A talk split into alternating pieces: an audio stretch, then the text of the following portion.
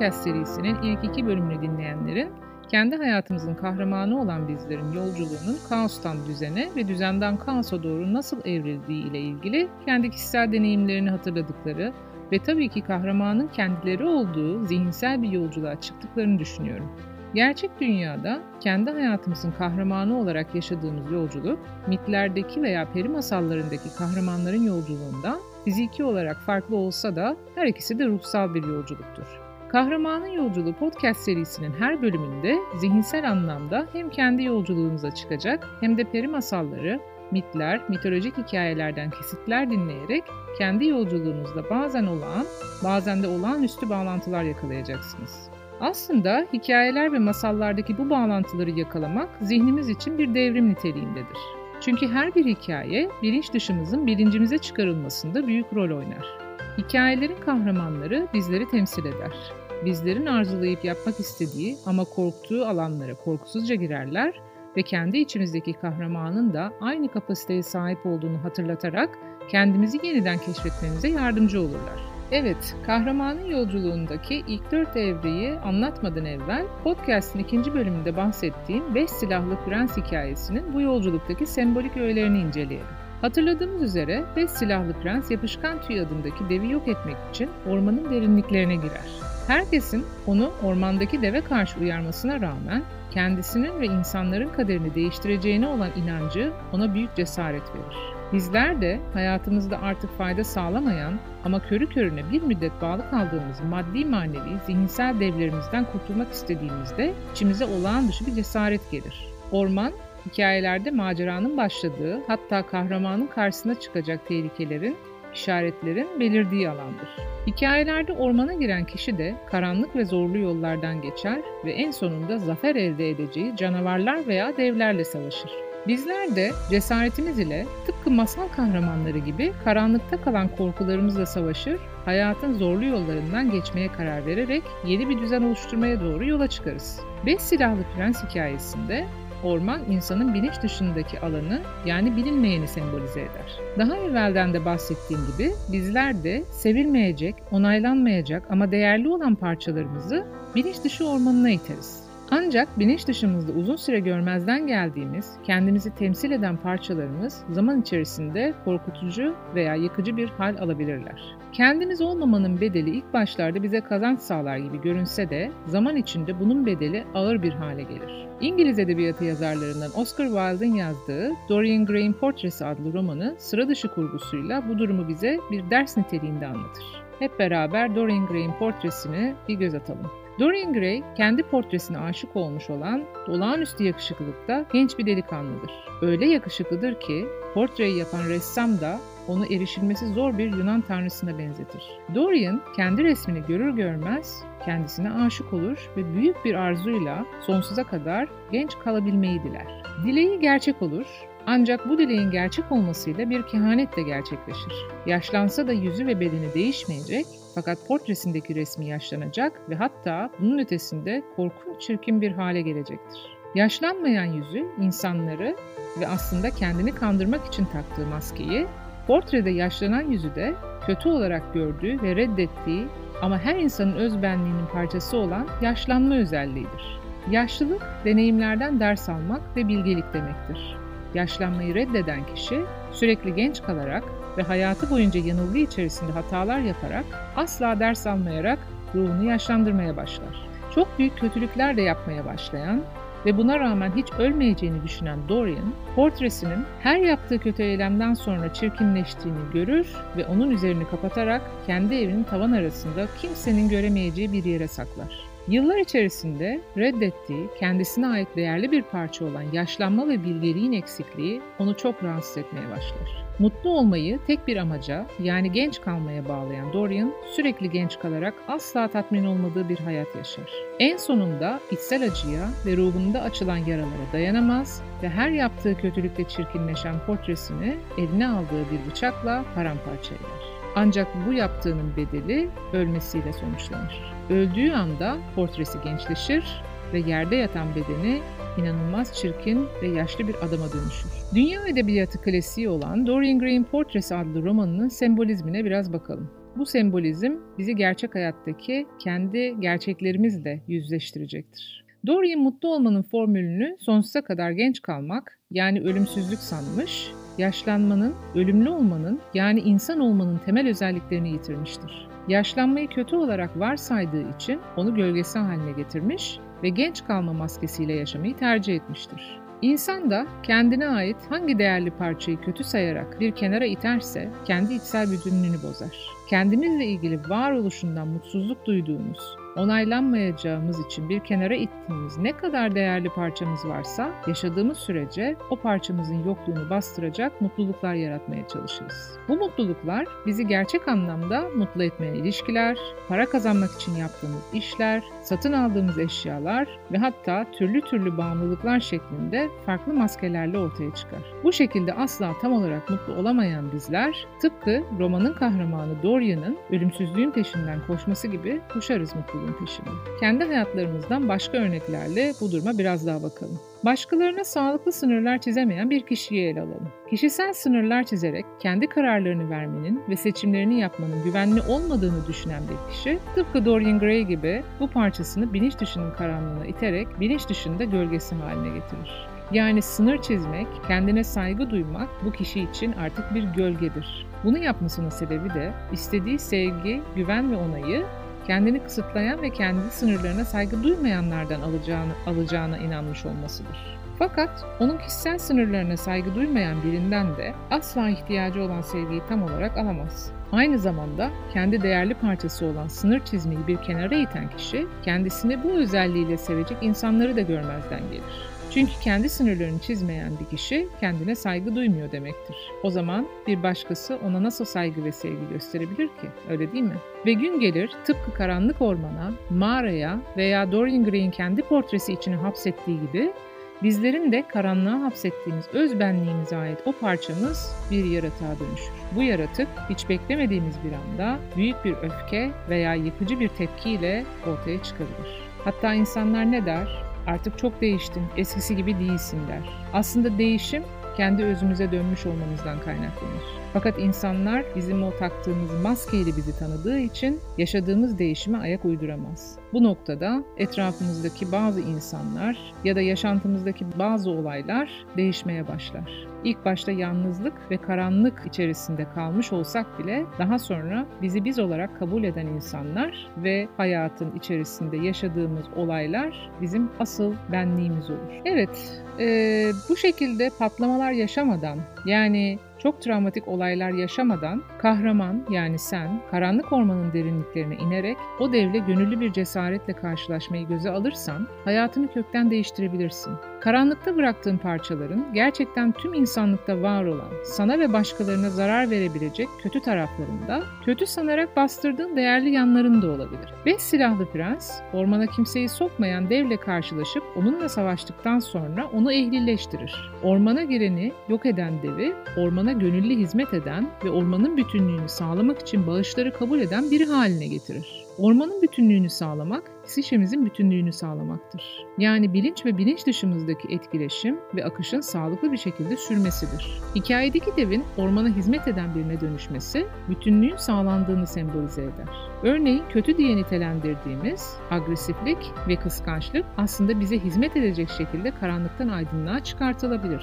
Agresif tarafımız sporla, kıskançlıklarımız karşımızdaki kişinin özelliklerinin kendimizde de var olduğunu görmemizle dengeli bir hale gelebilir. Bir silahlı prens ve Dorian Gray'in portresinin hikayesinden anladığımız üzere kahramanın yolculuğu kendisinin bir zamanlar derinlere sakladığı fakat artık ruhuna zarar veren devler ve canavarlarla gönüllü olarak savaşması ve en sonunda kendine ait olanı bularak eve geri dönmesinin hikayesidir. Ev, bir olanı sembolize eder. Bizler kendimizde iyi ve kötü diye ayırdığımız benliğimizi yeniden bir hale getirmeye, kaybettiğimiz parçalarımızı toplayarak birey olmaya doğru bir yaş alma ve yaşlanma sürecine gireriz. Evet, artık kahramanın yolculuğunun ilk 5 evresini keşfetmeye hazırız. Sizlerin de bu ilk 5 evreyi hayatınızda hangi koşullarda yaşıyor olduğunuzu deneyimlemeye hazır olduğunuzu düşünüyorum. Kahramanın yolculuğu döngüsünün ilk evresi sıradan dünyada yaşayan masum insanın sıradan yaşantısını konu alır. Bu evreyi Uyuyan Güzel adlı evrensel bir hikaye anlatarak başlamak istiyorum. Güçlü bir hükümdarın bir kızı olur. Kral, bebek prensesin doğum gününü kutlamak için perilerin de davetli olduğu büyük bir parti verir. Kutlamalarda tüm periler sırayla bebek prensese güzellik, sağlık, müzik yeteneği gibi hediyeler verir. Kutlamaya davet edilmeyen kötü kalpli bir peri ise gizlice saraya gelir ve herkes hediyesini sunduktan sonra ortaya çıkarak bebeği lanetler. Bebek 17 yaşına geldiğinde eline batacak bir çıkrık iğnesiyle ölecektir. Konuklar arasından iyi kalpli bir başka peri ortaya çıkar ve henüz hediyesini vermemiş olan bu peri laneti hafifletmeyi başarır. Prenses ölmeyecek, 100 yıllık bir uykuya dalacaktır ve tüm sarayda onunla birlikte uyuyacak. Böylece 100 yıl sonra uyandıklarında yaşam kaldığı yerden devam edecektir. Kral kızını korumak için ülkede bütün sivri uçlu iğneleri toplatır ve iğne bulundurmayı yasaklar. Tüm önlemlere rağmen prenses 17 yaşına geldiğinde kehanet gerçekleşir. Bizzat kötü kalpli peri gelip prensese bir şekilde iğne batmasını sağlar. Prenses ve tüm saray uykuya dalar. 100 yıl kadar sonra bir prens büyülü sarayı bulur, uyuyan güzel prensesi görünce dayanamaz ve onu öper. Prenses, prens onu öptüğü anda uyanır ve lanet sona erer. Şimdi hep birlikte kahramanın yolculuğunun ilk evresi olan sıradan dünyanın Uyuyan Güzel hikayesinde nasıl anlatıldığını ve uyuyan güzel olan prensesin masum arketipini nasıl canlandırdığını görelim ve kendimizle de bağlantılar kuralım. Masalın başında kral ve kraliçenin en çok istediği şey bir çocuklarının olmasıdır. Çünkü ataerkil toplumda çocuk, çünkü ataerkil toplumda çocuk, evlilik, erkeğin kendini ispatlaması için gereklidir. Kadınlar içinse annelik gerekli, övülen bir kavramdır ve kadınlar için hayattaki temel taşlardan biridir. Masalda başka bir anne figürü ise perilerdir. Kral prensesin doğumunu kutlamak için bir parti verir ve burada periler prensese yetenekler bahşeder. Perilerin hediyeleri güzellik, erdem, yumuşak huylu olmak, dans etmek, şarkı söyleyebilmektir. Bir kadını ideal eş yapacak her şey periler tarafından sağlanmıştır. Periler bir anne gibi prensesi iyi ve yeterli hale getirmişlerdir. Buradan anlayacağımız üzere prenses doğduğu andan itibaren ailesi tarafından koruma altına alınmıştır. Kral ve kraliçenin prensese yaptığı en büyük kötülük ise cadıyı doğum sonrası kutlamaya çağırmamalarıdır. Yani kötü olanı evlerinden ve kızlarından uzak tutmaya çalışmışlardır. Bu gerçek hayatta bizlere koruyucu ve sürekli çocuklarının başına kötü bir şey gelmemesi için onları kendi kontrollerinde tutmaya çalışan aileleri bize hatırlatmaktadır. Kendi içindeki ve başkalarının içinde reddettikleri parçalarıyla gereken zamanda tanışmayan bireyler hayatlarındaki ileri evrelerde bunlarla karşı karşıya kalarak ciddi travmalar yaşarlar. Çünkü evrenin düzeni kaçılan şeyin elbet bir gün bizi bulacağı üzerine evrilir. Örneğin hayatı boyunca gerçek sorumluluk almayan birisi ileriki yaşlarında başka insanlarla etkileşim kurduğunda ciddi anlamda travmatik deneyimler yaşayabilir. Hayat bir şekilde eksik bıraktığı parçasını onun karşısına çıkartır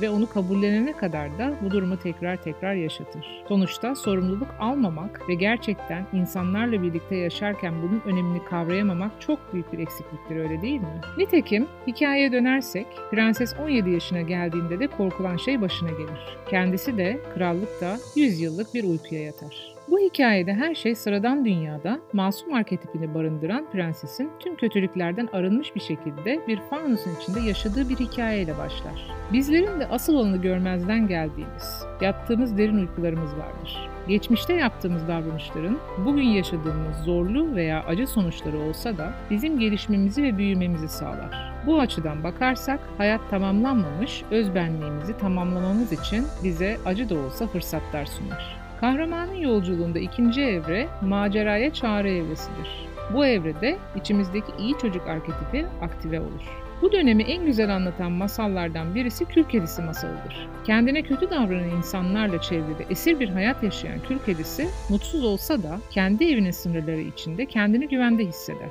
İyi çocuk arketipini temsil eden Kül Kedisi, üvey ailesinin kendisinden istediği her şeyi sorgulamadan yapar.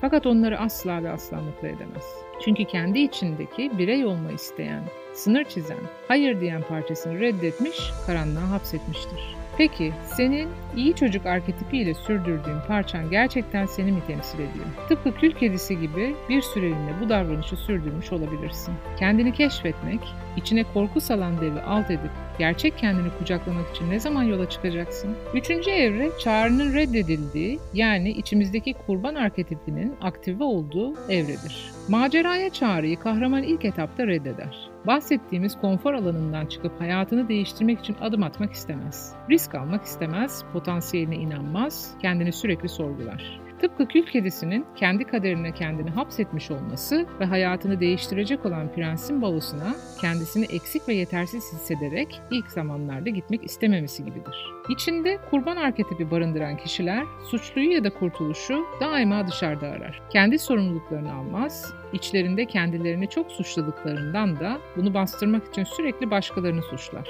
Hayatlarını değiştirmek için harekete geçmezler. Birçok insan işine geldiği için ve rahatını bozmamak için kurban rolünde hayatına devam eder. Kendi hayatını değiştirme gücünün olduğunu aklına bile getirmez. Bizler ya güzel güzel kendimiz adım atarak başlayacağız bir yolculuğa ya da günün birinde kendimizi travmatik bir şekilde yola çıkmış olarak bulacağız. Çünkü insan dualitenin olduğu evrende kendini tek bir alana hapsederek yaşayamaz. Bunun sonucu kaçınılmaz olan bir sarsıntı ve travmatik bir olay olacaktır. Dördüncü evre doğaüstü yardım evresidir. İnsanın dönüşüm yolculuğunda çağrı birçok farklı şekilde gelir. İçsel olarak dürtüler başlar. Dış dünyada tesadüfler, eş zamanlılıklar belirir. İnsanın potansiyelini kullanma ve kendini gerçekleştirme yani birey olma yolunda ilerlemeye başlaması genellikle yaşadığı sıkıntılar sonrasında başlar. Her alanda içsel bir denge yaratabilmek için gelen çağrılara kulak vermemiz gereklidir. Yoksa bu içinde bulunduğumuz sıkıntılı durumdan çıkmamız asla mümkün olmayabilir.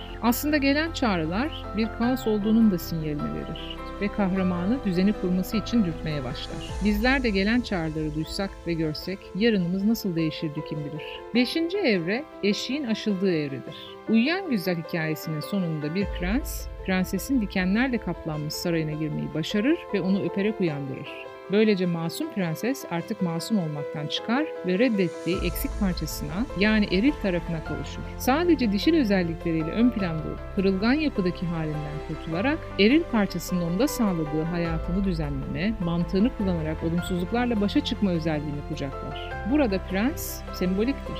Fiziki olarak karşı cins olarak görmemek gerekir. Kül kedisi ise kendisini esir almış olan ve yaşam hakkı tanımayan üvey ailesinin emri altında yaşamamak için baloya gitmeye cesaret eder ve hayatındaki kritik eşiği aşar. Bundan sonra yaşantısıyla kendi kendine başa çıkacaktır. Gerçek hayatı bilmeden karanlık bir güvenli alanda yaşamaya mahkum olmaktan artık uzaklaşmıştır. Tıpkı Uyuyan Güzel ve Kül Kedisi hikayelerindeki gibi bizler de eksik parçalarımıza sahip çıkmak istediğimiz anda kendimizle bütünleşmek için gerekli adımları atarak hem içsel hem de dünyevi bir yolculuğa çıkarız. Eşiğin aşılması konfor alanından ayrılıp yola çıkmaktır. Konfor alanından çıkmak için bırakmamız gerekenlerin olduğunu unutmamamız gerekir. Peki ya sen? Masum, iyi çocuk ve kurban rollerinden sıyrılıp konfor alanından çıkarak yepyeni bir hayata yelken açmak istemez misin?